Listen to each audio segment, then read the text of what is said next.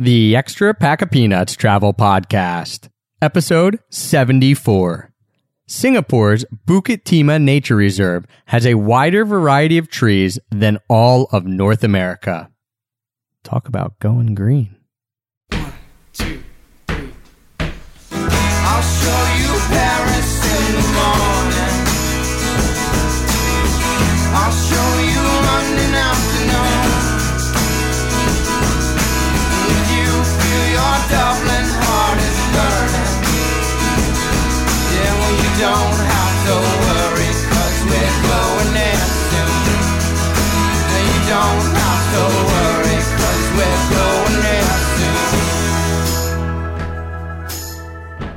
Hello, travel nerds, and welcome to the Extra Pack of Peanuts Travel Podcast, the show that'll teach you how to travel more while spending less. I'm your host, Travis Sherry, and joining me today is the one person who always makes my travel mishaps more fun and my constant traveling companion, my wife and podcast co-host, Heather. Hey, Heth, how you doing? Hi, everyone. Thanks for having me on again, Trav. And whether this is your first time listening or you've been listening to us from since the very beginning, we want to thank you very much for the support, for making us the number one rated travel podcast on iTunes. And if you are new to the show, I want to introduce you to Podcast Gluttony. This is the end of week four of Podcast Gluttony. What that means is we have been releasing one show every single weekday through the month of September. So five shows a week. This is show number 20 of Podcast Gluttony. So if you haven't been with us the whole time, make sure you go back, listen to some of those other shows, some of those gems that we've had. And if you have been joining us, please let us know what you like, what type of shows you want to listen to, what you've really enjoyed. You can email me, Trav at Extra Pack of Peanuts. Of course, you can leave a review on iTunes, on Stitcher. Just let us know what you like if you want us to continue doing it. And if you have been listening to the show, you know one of my favorite things to do when I bring on a guest, an interview, is ask them about their travel mishaps. Because Heth, everyone seems to look at our Facebook pictures and they think travel is magical and it's always perfect and it always goes so well. Yeah, of course, we're not posting the pictures of the worst stuff that happens to us, only the best, right? That's what social media is about. Yeah, so we travel quite a bit, and so we have had a bunch of mishaps, and we've alluded to some of these mishaps on other podcasts, but we've never fully told the whole story. So today, Heather and I are both going to reveal our biggest travel mishap, including uh, getting stuck in Singapore and also crashing some motorbikes. So I won't give it all away. But before we get into the big travel mishaps, you guys cannot leave us hanging. We are going to bare our souls here. We're going to tell you the mistakes we've made, why we're idiots. But we're going to tell you our travel mishaps. We want you to join in the conversation. You can do that by going to extrapackofpeanuts.com slash mishap. So again, please don't leave us hanging. Don't make us look like the only traveling fools out there, the only ones who ever make mistakes. Let us know your travel mishaps. And of course, let us know what you learned from them. Because at the end of the show, we're going to kind of tell you what we've taken away from these travel mishaps and how we've you know, come to really embrace the travel mishaps and what they really mean to us and mean to travel in general. Before we get into the two big mishaps, we kind of got to touch on a few of the well, quote unquote tiny mishaps that oh, we minor mishaps. Minor mishaps. There we go. Alliteration. Much better there. What are some of the minor mishaps that we've had, Had? Well, most of our minor mishaps have to do with accommodation. We obviously travel a lot. Sometimes we stay in really nice places and sometimes we stay in not so nice places. So a lot of our minor mishaps are with these accommodations and sometimes we end up staying there for a night or two. Sometimes we bail out right away.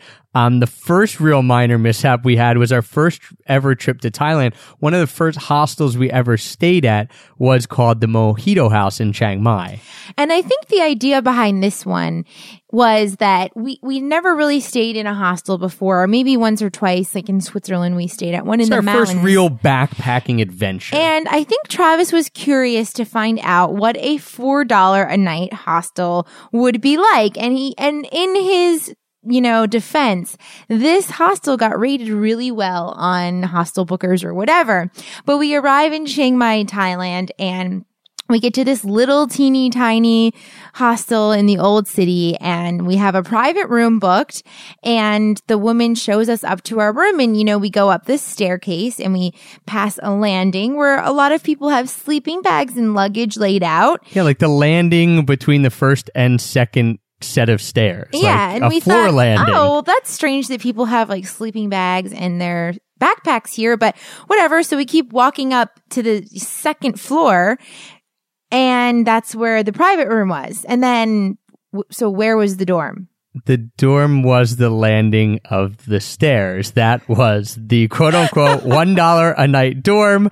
Our three or four dollar private room was not much better. Granted, there wasn't other people sleeping right next to it. It had a bed. It had a bed which had literally had springs popping out of it, like a cartoon. Literally, there were springs. You could see the springs popping out of it. It The shower didn't work. Yeah, it had its own bathroom and it's supposed to have a private bathroom, but it didn't work. I mean, the shower didn't work and all it was was a hose.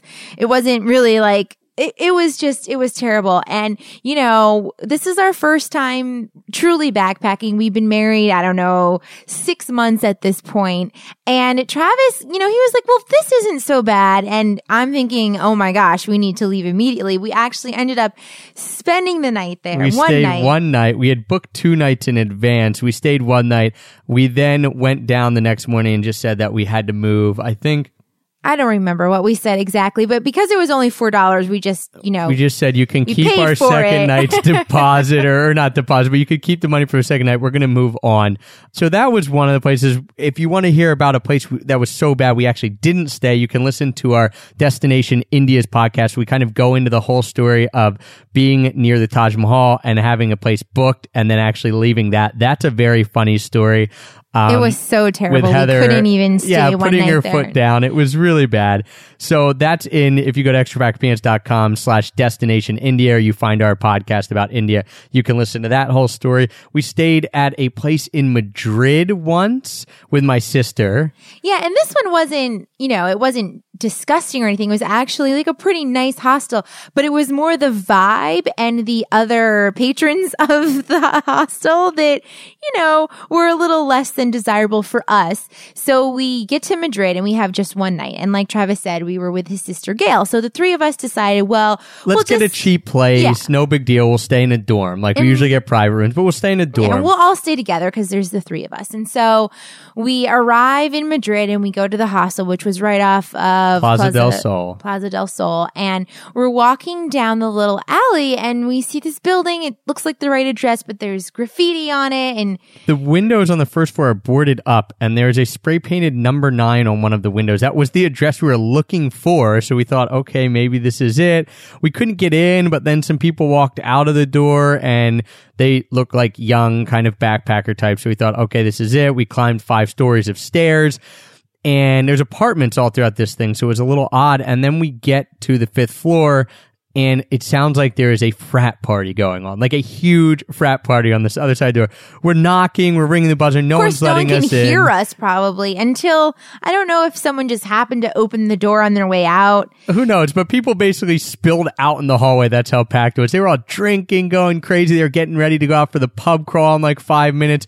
It was basically your typical quote unquote youth hostel, 18 to 21 year olds just going nuts. Yeah. We were 30 at this point. You know, we, we had just wanted a place to lay our heads. So that was a, not what we expected. It was, it was clean. It was nice. Yeah, it was really nice. I mean, they had shared bathrooms and common areas and a kitchen and you know, everything in there was was fine. It's just that, you know, the vibe there with the young people and having to share. I mean, we had a a dorm room. I mean, it had like eight bunk beds in it or something. And fortunately, you know, there were some nice other American guys traveling. So it all ended up being fine, but you know, it's not exactly the atmosphere that we usually Right. We had some had some really Gravitate. nice hostels throughout this whole time. Some private rooms. Our last night in Spain. Just not what we expected. Again, a little tiny minor mishap. We did have a very funny mishap in England on one of our very first trips abroad when we had a rental car and I had been driving this rental car all through the Cotswolds, all through these tiny streets, had never gotten an accident with it, was really scared because I didn't understand how rental car insurance even worked at that point. I didn't know about credit cards and rental car insurance. So I was very nervous that at some point I'd have Yeah. to pay a lot of money This, for this was like, I don't know, six years ago when yeah, we were like 24. So again, we didn't really know how stuff worked. We were not seasoned travelers at that point And it was your first time driving on the left left side of the road. Yeah, and those are that's another funny story. I was getting out of the airport was a mishap in itself. Either way, we ended up being fine with the car and we were going to take the car back and it was like the second to last day and we have it parked in the driveway of our friend who lived there above, you know, north of London.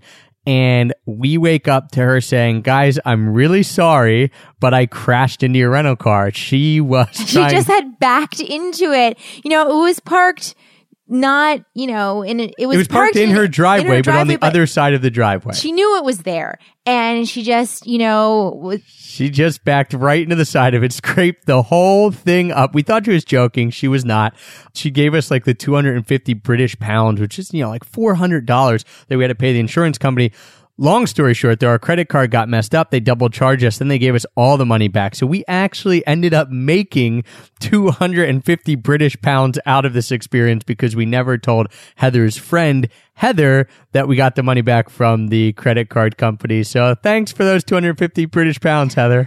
yeah. I hope she's not listening to this. So that was a little minor mishap. We also have a funny story, but we're not going to tell it on this podcast. We got to save some for later, where we actually had to sneak across the border between Bosnia and Croatia late at the night. So we had to sneak illegally into Croatia. To this day, we are illegally in, we were illegally in Croatia at that point. But that will be a story for another podcast. Because like I said, we got to hold some from you. But let's get into our two major mishaps because when people ask us what our major mishaps are, there's one for each of us that stands out head and shoulders above the rest. So, do you want me to lead out, Heather, or do you want to start with your travel mishap? Well, usually it's ladies first, but I think you should go first because I might need to ease into mine a little bit. All right, we'll go first here. I have alluded to this, both of these stories before on the podcast, but this is the first time we'll be telling it in full. So you guys are getting the full reveal here of this entire story. And to set the scene for this, what happened was we were leaving Japan and we had finished our two years there. And before that, we had one We month were we were moving back to the moving States. back to the States, right? And we had one month where we could travel before that. So we were going Japan to Singapore for just a layover, less than 24 hours. Then we were going to go to Indonesia, to Bali for a stopover, then to India, and then back to Japan. So that was kind of our whole itinerary. It was about a three and a half week itinerary. And we booked this with Frequent Flyer Miles. So if anyone listening uses Frequent Flyer Miles, which I know a lot of you do, here's a cool way of how you can u- make use of a stopover and a layover. And a layover is under 24 hours. So we're going to fly into Singapore at 5 p.m. And then we're going to leave the next day at 2 p.m. So it doesn't count. It only counts as a layover. So you can do that as many times as you want. So Singapore is a great place because we had friends there and because it's just one city. So you can kind of see a decent amount in under 24 hours. Yeah, we were really looking forward to it. You know, there are a lot of good spots to check out there. We went to the Raffles Hotel and got an original Singapore sling for like $30. Not as good as the one that we actually got on Singapore Airlines for free, though. and we went to some of the local food markets and it was just really cool. So we packed it all into about 20 hours. And then the next day we get to the airport and we're excited because we're going to Bali and we've all, I've always wanted to go there and just really pumped. And then they won't let us on the plane. Yeah, everything is great. The Singapore air- airport is great, so it's cool just to even see that. So we had just 20 great hours in Singapore. We pumped to go to Bali. And we knew that to get into Indonesia, you need, you got a visa upon arrival. So you, when you landed, you just waited in line. They, you know, gave them 25 bucks and they gave you a visa. So that was all well and good. So we knew we were okay there. But when I was going to get on the plane with Singapore Airlines, when we were checking in at, at the gate, they said, I'm sorry, sir, you, you, you can't get on the plane. And at first we didn't really know why because they weren't being very clear. But it turned out that Travis had no blank pages left in his passport. So before we had left Japan, we gotten a visa already for India. So we were all set with that because you have to do that one in advance if anyone goes to India. So you had one blank page in your passport and we thought, well, this will be fine because this will be a good page for them to use the Indonesian visa. But it was an amendment. Page. it was the last page, and at the top it said amendments and corrections, I believe, and all the other pages at the top said visas. And the Singapore Airlines representative told me, "I'm sorry, sir, they can't put a visa on this page. You need a blank page that says visas, or you won't be able to get into Indonesia." And the reason he was so adamant is. If the airline lets you go to a country and then you can't get in, you don't have the right paperwork or whatever, they get fined, you know, ten thousand or tens of thousands of dollars. It's a very big fine. Plus, then I would. He told me, you know, you would get you'd be, back. Yeah, you'd be in Indonesia and they put you on the first flight anywhere else that they could And this you. actually did happen to one of our friends. She went to Brazil, didn't know she needed a visa, and they wouldn't even let her leave the airport. Right. You can't leave the airport. You have to pay for the ne- basically the next flight out. It's usually super expensive. So he was telling me that would happen in Indonesia. And I was telling him, listen, first off, I have a blank page. It says amendments, you know, and I also said it's Indonesia. I'm sure I can pay my way out of whatever happens. It's not going to be that bad. I have to get on the plane. One of the reasons being is if you book flights with frequent flyer miles, the issue becomes if you miss a flight anywhere in your itinerary, it cancels the whole rest of the flight. So it wasn't even like I couldn't get on this flight to Indonesia, but we could fly down cheap to Indonesia the next No, day. No, we would miss our flight from Indonesia to India and then our flight from India back to Japan. And then, like we said, we were moving back to the States. So we were going back to Japan for like a day and the next day flying back to America. Right. It would cancel out the rest of our itinerary, which was the major problem. It wasn't really getting down to Indonesia. That was the problem. So he would not let me on. So I begged and pleaded, no, no, no. He kept telling me no. Needless to say, we were a little bit stressed out at this point. I was super stressed. I even tried to like kind of sneak around. Like I had Heather create a diversion and I tried to sneak around. I knew if I could just get into security, I didn't know what would happen because I wasn't given a boarding pass. So who knows if I would. He saw me, he ran me down. He's like, sir, you cannot leave here. This and that. Uh, very adamant. There was nothing I could do. The Travis charm, as Heather likes to say, didn't work at all. And so we were then stuck in Singapore. So now it's about 5 p.m. in Singapore. We missed the flight. We're not allowed on. We have to call our friend up. Luckily, we had a friend we were staying with. And yeah, I mean, or we could have stayed at a hotel or something, but it was convenient that we had a really good friend in Singapore. So the Changi airport has free Wi Fi and we just got on the internet. Travis had to make an appointment at the U.S. embassy. Embassy. Thank God that Singapore is just a city that's a country because there was an embassy, you know, in Singapore. very close. There were two appointments left. One was in the morning. So we booked the appointment. We called our friend. She's like, of course you can come back. Yeah, So- who knows what would have happened if we were in an area that didn't have a U.S. consulate or embassy anywhere near it. I, I don't know what we would have done. We'd have had to go to the nearest one. So thankfully, Singapore, it's right there.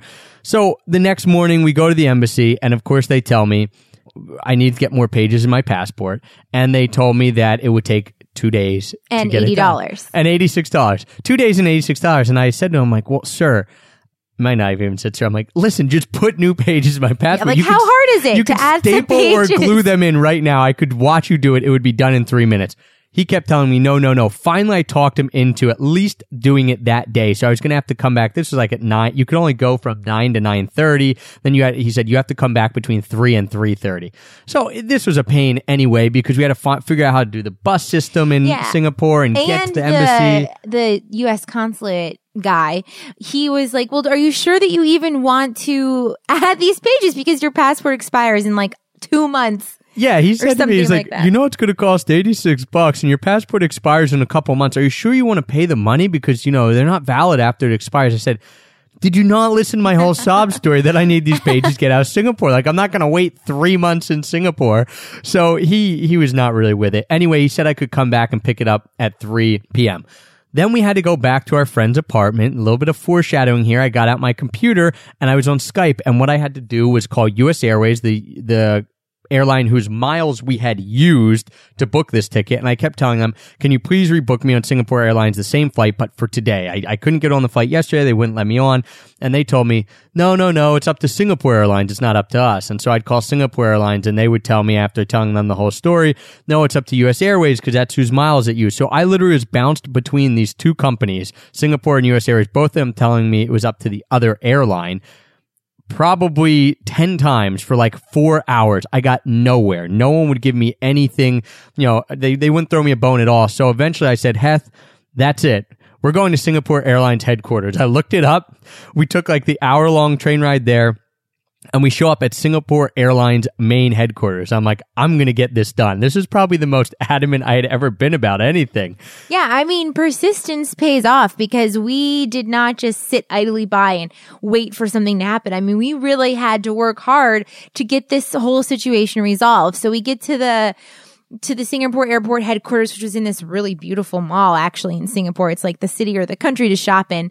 We're sitting in there. We have to get a ticket, wait for our number to be called. Meanwhile, Travis has to go back and pick up his passport. Yeah, so I have to get a taxi. I have to go back to the embassy, get my passport. I come back and Heather has finally just sat down with a representative to kind of explain the situation. And lo and behold, we get the one representative there who was the slowest human I have ever seen. I, she didn't know what was going on. We explained it to her. I mean, you know, they speak English, so that's the native language there. So it's not that there was a communication barrier other than the fact that she was kind of just dumb and didn't know what was going on. And we kept trying to explain in real simple terms what we needed. We needed a flight.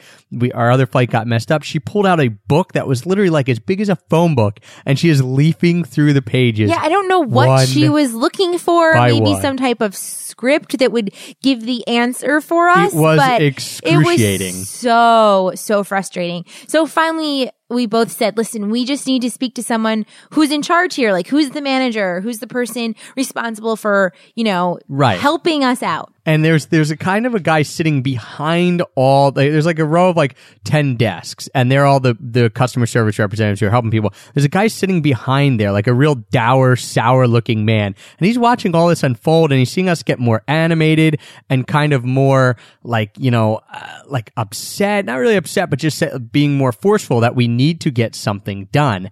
And so finally we tell her like go get that man. He must be someone important. Yeah, he's so watching he, comes, over. and we just try to explain to him he's not really being you know too He was having none and- of it. yeah i mean he didn't really want to help us but somehow we managed to Well, we just kept saying, I kept saying, I'm not leaving here until you get me on a plane, on a Singapore Airlines plane, on this ticket, like, so that our itinerary doesn't cancel out. We need to get there with Singapore Airlines and it has to be on this award ticket or else the rest will cancel out. And at first he wanted none of it.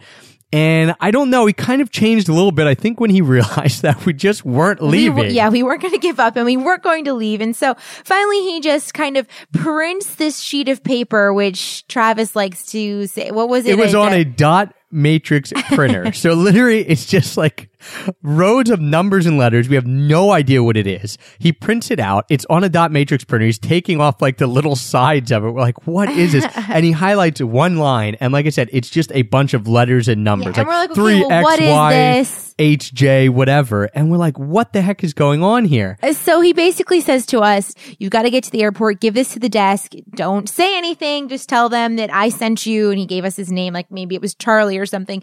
Tell them Charlie sent you and you'll be hopefully able to, you should get on this, this flight. and there is a fee. Of course. Of course. So a fee meaning a bribe, obviously, of like $200. So I thought, well, this Hey, is the it's best. worth it, right? this is the best option we have. Who knows if this is going to work or if he's just printing something out and I'm a complete fool and I'm giving him 200 bucks and that's it. So we gave him the 200 bucks. The flight literally left in like an hour and 15 minutes. And he had said, he's like, you have to get there. Like the flight leaves.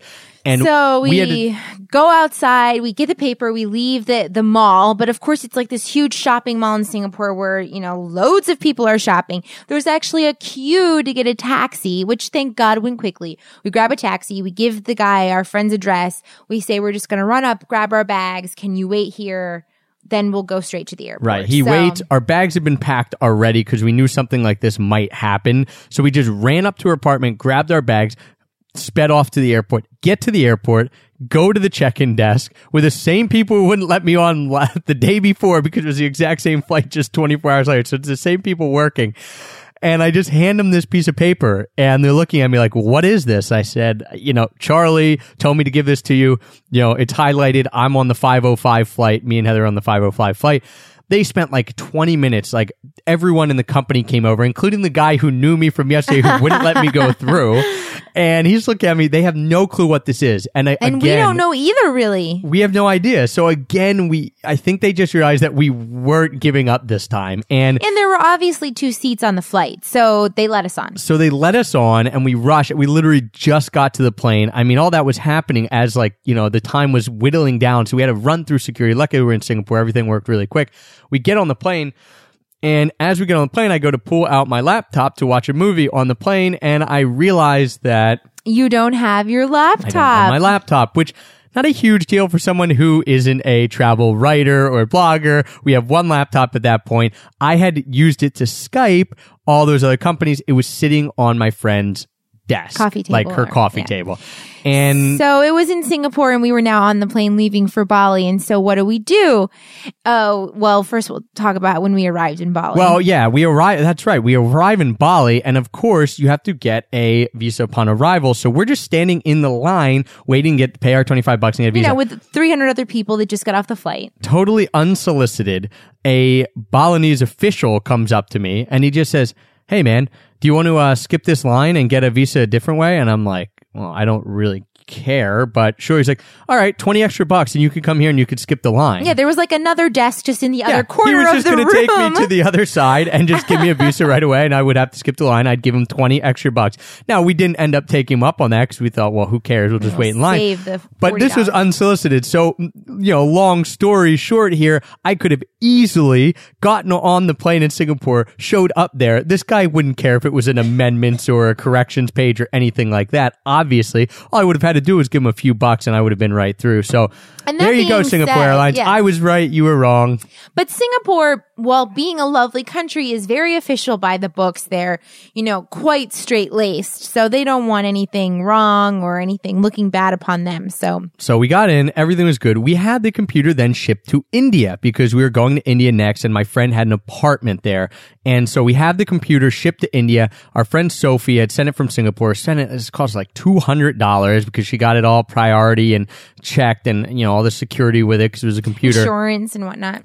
And, you know, I am then in Mumbai and I'm calling day after day to try to get this computer because it's not showing up. And they're telling me, well, you need this, you need her to send you a picture of what the The slip is. receipt or something like that. So we get all this paperwork. It's day after day. I'm sending them more stuff. Nothing, nothing. We're in India for three weeks. We never see the computer. If you ever call up the Mumbai customs desk, you will hear it ring three times. You will hear someone literally pick up the phone, not say anything to you, and hang it up. And they will do that for hours upon hours. Yeah. So while Singapore is efficient, then India, India is is just corrupt and doesn't care at all about you and your computer sitting in the customs office. Yeah, and so what happened then was, you know, we were without a computer for three weeks. We leave India. We thought we're never going to see this again. Luckily, my friend is a uh, U.S. diplomat. He started like escalating it up kind of the chain of command. And, you know, someone at the top who works in customs with the U.S. embassy went to Mumbai customs like, where is this computer? You know, my worker needs it. And uh, turns out it had been sitting there that whole time. And basically, the guys were waiting for someone to come and give a bribe to get it. Now, how we would have ever known that, who knows? Oh, we never would have known that if we didn't have someone in the foreign service to just go over there and act like they knew what was happening. We would never have known. Yeah, and so my my buddy Nick then goes and and gets it, and you know he shows up and they they tell him like you we need money to get this computer like you're not going to get it without giving us money, and he said he slammed down his like U.S. diplomat card. Grabbed the computer, basically had a few choice words for these people, And just Th- walked out. Walked out. They're yelling at him. He just walks out with it. So good on you, Nick. Thanks for that. Then the problem is that we our computer is in India, and we don't want to send it out of India because it's going to have to go through customs again. It's probably good. Same guy's going to try to keep it. So we didn't know what to do. Luckily, a friend of ours from Philadelphia's parents were going to India. So we said, Jesse, would it be possible if your parents somehow met my friend Nick? You guys don't know each other at all in Mumbai, you know, made this little switch here, gave them the computer and they flew it home, um, which they did. So yeah, that. yeah, and I mean, it seems like a lot of trouble for just a laptop, but we ha- we didn't have everything backed up on it up to date. Tons of Plus, it was basically a brand new MacBook Pro. We had bought it a couple months before. You know, it's eighteen hundred dollars. You don't want to just wash that down the drain as a loss without trying pretty hard. I, I guess maybe the moral is that we're a pretty persistent couple and we don't give up very easily. But um, So we get the laptop computer back. back. We get the computer back. so It is- excited. Yes, we have now not had it for about three and a half months. And within two weeks, we had it back. We were up at Heather's parents' house and she was, you know, on the computer while drinking coffee. By accident, knocked her coffee cup, uh, which spilled all over the computer and Whoops.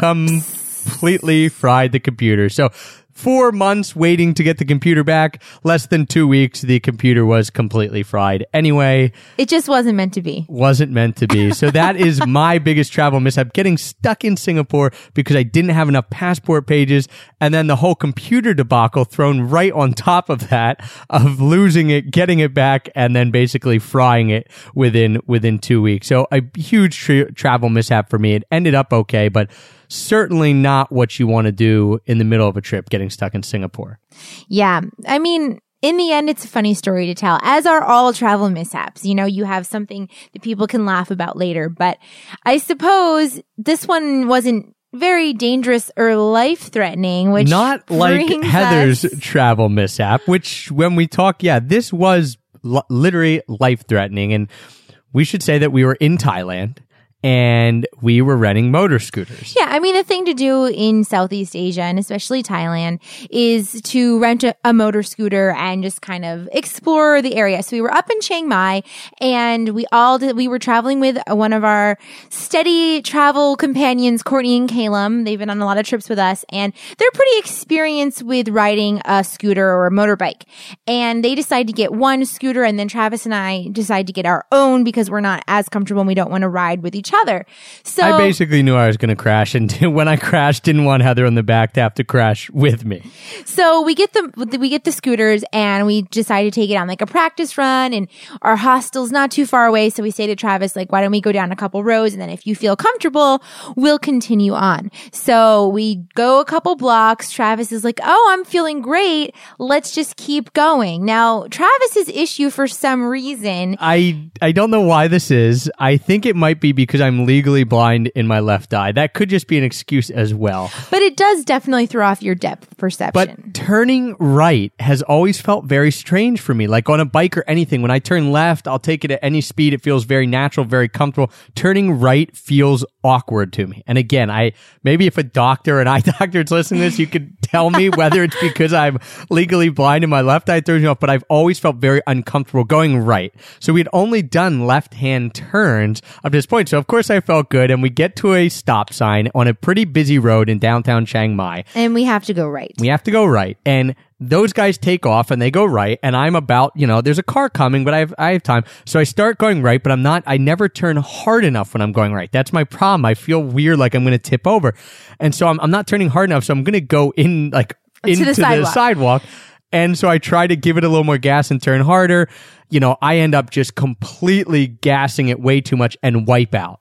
Like Yeah. wipe out, You skid across kind the road. yeah, you skid almost ran right into a restaurant. and um your whole body on the left hand side or whatever is just just On my right-hand right hand side. side sorry is just a road burn and you're pretty pissed off and our friends Courtney and Caleb come back and we're like okay well you know fortunately our guest house is you know like 30 yards away we'll just walk back over there and the the I think the mirror had fallen off the bike and Yeah, it was just like it was a off. huge mess and so we get back to the guest house and I go to the pharmacy and I get some antibiotic and big bandages and I get Travis all, you know, I'm basically the walking wounded at this point, bandaged up all on my forearm and elbow and then down my leg. And, you know, the next day I knew I wanted to keep biking. I knew I could kind of beat this. It was just, I felt uncomfortable once. So we went into a parking lot and I literally just went around in a circle, turning right the whole way for like an hour until they kicked us out. And I felt fine. So we did take then like a 20 mile trip up and back to these waterfalls the next day. So all was well. You know, we could ride motorbikes and that was great. and it was super fun and we all had a blast.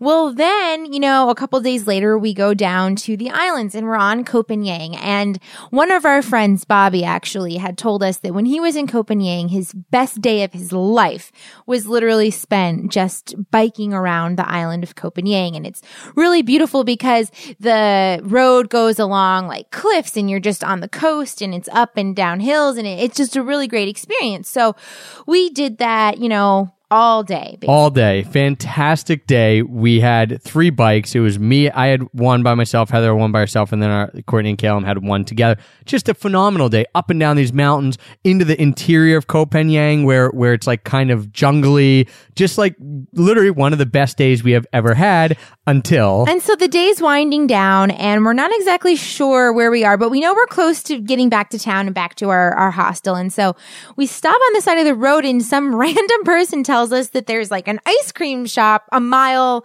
behind us. So if we want to turn around, we could get some really good ice cream to end the day. And we hear ice cream and think, okay, cool. If anyone tells us ice cream, we're going no matter Yeah, where it is. Obviously. So we we take the we have to turn around and do a U turn. So Courtney and Caleb do it first. I do it next, and then Heather's right behind me. And Heather's much more adept at riding these scooters and and motorcycles than I am. So no big deal. She's just doing a U turn.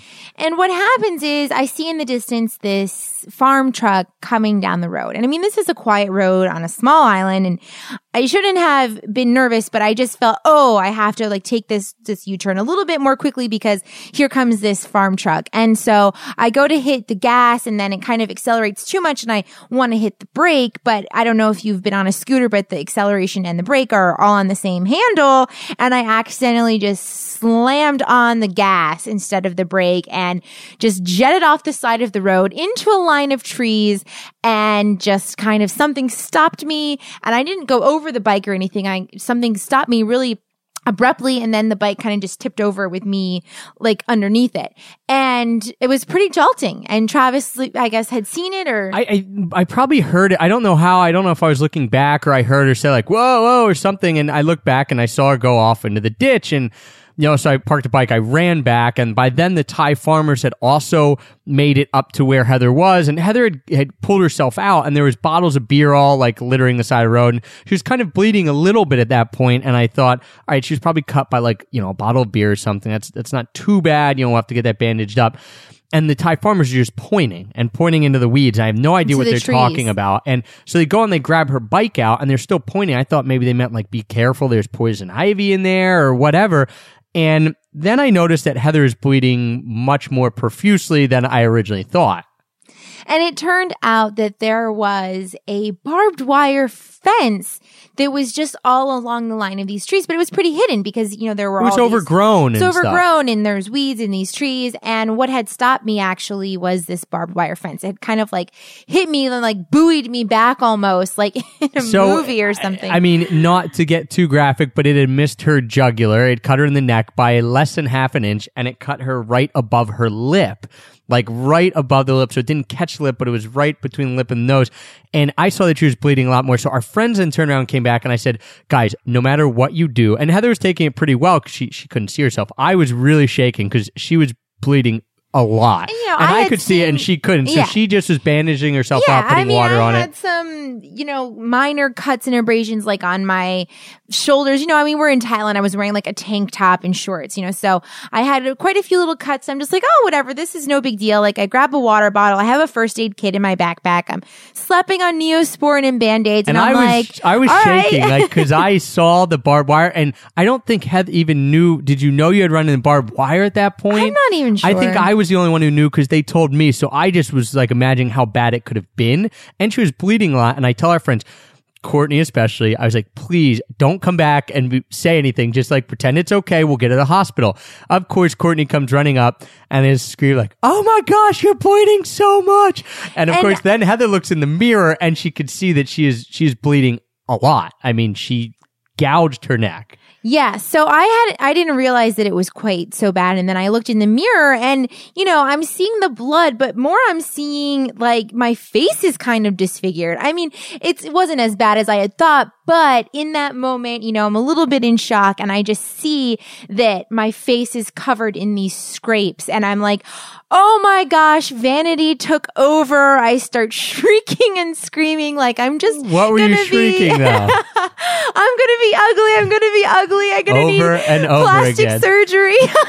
screaming, I'm going to be ugly. I'm going to be ugly. You better pay for plastic surgery. Like, uh, meanwhile, we're trying to bandage her. We're in the middle of a Thai road, a back road. And, you know, we're like, what the heck? So Heather, you know, we said, all right, Heather, get on the back of the bike with our one buddy. Me and Courtney will grab the other bikes. Let's go to the hospital. And she just bandages herself up and she says, no way. Yeah. Hops on her own bike, speeds off. Meanwhile, we're like, what? This, this girl is crazy. Like, she's speeding off. She's losing blood. She's speeding off on her own power, looking for hospital. She was just obviously very I think I, you were very pissed at yourself. Well, I was mad because, you know, I like to do things well. And when I crashed, I felt, you know, pretty embarrassed about it and I, I'm pretty prideful. So I just was like, no, I can handle this. I'm going to get right back on my bike and I'm going to drive myself to the hospital. I don't need anybody's help. Not my finest moment. It was So- not my finest Well, moment. it was pretty impressive. I mean, we were a little bit nervous. We're riding behind, like blood is splashing on us. That's being dramatic. You know. But fortunately, we were actually pretty close to the hospital. It was only a few minutes down the road. And we pull into the hospital and, you know, I have no idea what to expect. We're in Thailand on an island. What is this going to be like? Well, the hospital kind of had an open air theme to it. You know, there were geckos running across the walls, but it was very clean and very sterile. And we walk in and they won't let Travis in with me. Because I'm too dirty. Yeah, it was too dirty. And They say I look um, too dirty. You know, the nurses are just wearing like these World War II era, like you know, skirts and dresses and aprons, and I mean, it was really the wild. hats, like yeah. they had on the whole and uniform. you know, but they were very neat. professional and very clean, and you know, they stitched me up. I mean, uh, they gave me a tetanus shot for the barbed wire. They stitched me without any anesthesia, so I got three stitches in my neck and two stitches above my lip, and it hurt pretty badly. And then that was it. It was done. I mean, how long do you think it took? 15 minutes, maybe? Yeah, 15 to 30 minutes. But then they give us the bill, and the lady's explaining to me, she's like, you know, here's how you can get this paperwork to get reimbursed. We were living in Japan at the time, so we had Japanese healthcare, and they're trying to tell us how to get reimbursed. And I'm doing the math in my head, and I'm like, 30 Thai baht to a dollar. So I'm looking at this, I'm thinking, like, I must be missing a zero. Turns out it came out to 32 US dollars. I was thinking, there's no way. It must be 320. Am I messing this up? $32. Thirty-two dollars. For for the you know for the emergency room visit, for getting stitched up, for the antibiotics, The tetanus shot, the tetanus shot, everything, and So- painkillers, you know? So So, put puts the U.S. healthcare to shame when it comes to uh, affordability and all that stuff. It was great um, that she got all stitched up, but then of course for the rest of the trip, You know, we look like invalids. I can't go in the water because of my stitches. I have all these white bandages on my neck and my face. You can't hide that from anyone. It yeah, was I have road burn all up and down my right side. So we both had, you know, some pretty crazy experiences with motorbikes. Since then, we have been on them again. We've used them. We haven't crashed. I think it's kind of a rite of passage if you're going to Thailand. Hopefully, it's not too bad, but they do call it the Thailand tattoos. So these people are, you know, walking around with a road rash and crashing. Let's just say we weren't the only expats in Thailand that had crashed a motorbike. Nonetheless, it doesn't make it any easier. And so those are our two biggest travel mishaps. And again, we're, we're, we're telling them now they're funny, they're interesting. You know, even when they were happening, they weren't the best situation. But I think there's lessons to be learned from that. So we'll kind of end on this as like, you know, reading Rainbow or G.I. Joe. Like there's a moral of this story. it's not just funny stories, although we want to hear yours, of course, as well. What do you think would be your biggest takeaway when someone says now we've traveled a lot, we've had these mishaps, including some pretty major ones that we just told how can people deal with travel mishaps when they're happening? What's the best piece of advice? Well, the thing is, and this is something that you say a lot of the time, no matter where you are in the world, whether you're in your home city or you're in another country, accidents happen, mishaps happen. So you just kind of have to roll with the punches. And that's something that Travis is really good at. You know, his strength there is just kind of going with the flow and staying positive. And then, and my strength is that, you know, I don't usually, freak out. I can remain pretty calm when it comes to an emergency situation. So as long as you know where your strengths in life lie, I think you can really rely on that when you're traveling. yeah, for sure. And I, I would say my best piece of advice, Heather's really good at staying calm in like really crazy situations, like the, other than saying she was going to be ugly, but she stayed calm. She banded herself up. She went at it. I think my biggest piece of advice to was like, this is why we do travel. You know, it's the unexpected. It's not always saying, I'm going to go to the Eiffel Tower, I'm going to see it, and that's it. It's all the experiences around that, that, that you don't know are going to happen. Like the guy, the baguette guy that you make friends with, or the crepe guy that you make friends with, or whatever it is. And most of the time, 95% of the time, those are positive experiences, even when they're happening. And sometimes they aren't. But I do think that when you are traveling, that is the point of traveling, making sure that you realize that these unexpected things that are happening are the reason that you want to be traveling. And if, and if you don't like it, then maybe, you know, you should reconsider traveling or how you travel. But that's what we love about traveling. And so I think rolling with the punches and just realizing, okay, this isn't life threatening. Hopefully it's not life threatening. And if it's just a little bit of an inconvenience or even a big inconvenience, you just go with it and you continue to do it and you just enjoy it for what it is. And you look back later and you use it as a positive reinforcement or as positive A mindset growing experience. a growing experience. And I think that's why we wanted to share our travel mishaps with you today. Besides the fact that hopefully you found them interesting and, and you know, Entertaining. entertaining, of course. Um, and maybe you learn from our mistakes. Make sure when you're in Singapore, you have more than a page left if you're going to Indonesia. But we, of course, want to hear yours as well because come on, we can't be the only people out there that have had funny, crazy travel mishaps. And I know that we haven't because everyone who comes on the show talks about them. If you really want a really good example, you can listen to our interview with Sailing Bo about him sailing around the world and a really great travel mishap about being in a Russian sauna. So that's a really funny one if you want to hear some more of these stories. But let us know yours at extrapackofpeanuts.com slash mishaps. Please give us your mishaps. We don't want to be the only goofballs out there. We know that you guys have made mistakes. That's the point. We're all sharing them here. So please make sure that you let us know your mishaps at extrapackofpeanuts.com slash mishaps. Of course, too, we want to thank you for the support of the podcast, for making us the number one travel podcast on iTunes. And also let us know about podcast gluttony. Again, what you like, what, what you don't like, you know, what we can improve upon. We are 20 episodes in. We want to keep doing it. It's a lot of fun, but we want to make it the best show possible. You can let us know by email me, trav at extrapackofpeanuts.com. You can also leave a review on iTunes. If you do leave a review, you may just be the featured reviewer here at the end of each episode. And Heather is going to read this week's featured review. This week's review is by Steno Goddess. She says, Trav does a great job hosting the podcast and asking interesting questions of his guests. I've learned something new from each one. The inspiration level coming from some of these guests is truly amazing. Thank you, Steno Goddess. Steno Goddess is also an awesome Instagram user. Whenever we post stuff on Instagram, she's always liking it, always commenting on it. If you do want to kind of catch up with what we're doing and live time pictures of our travels, you can follow us on Instagram. That's probably the best way. Heth, you run the Instagram account. You do a fantastic job of it. Yeah, it's just at Pack of Peanuts. Yeah, at Pack of Peanuts, really easy way. So thank you, Steno Goddess, for the review. Thank you, everyone who's left reviews, who's emailed me telling me about Podcast Gluttony, what they like, what they don't like. Thank you, of course, for listening. And until next week, because this is Friday, Happy free travels! I'll show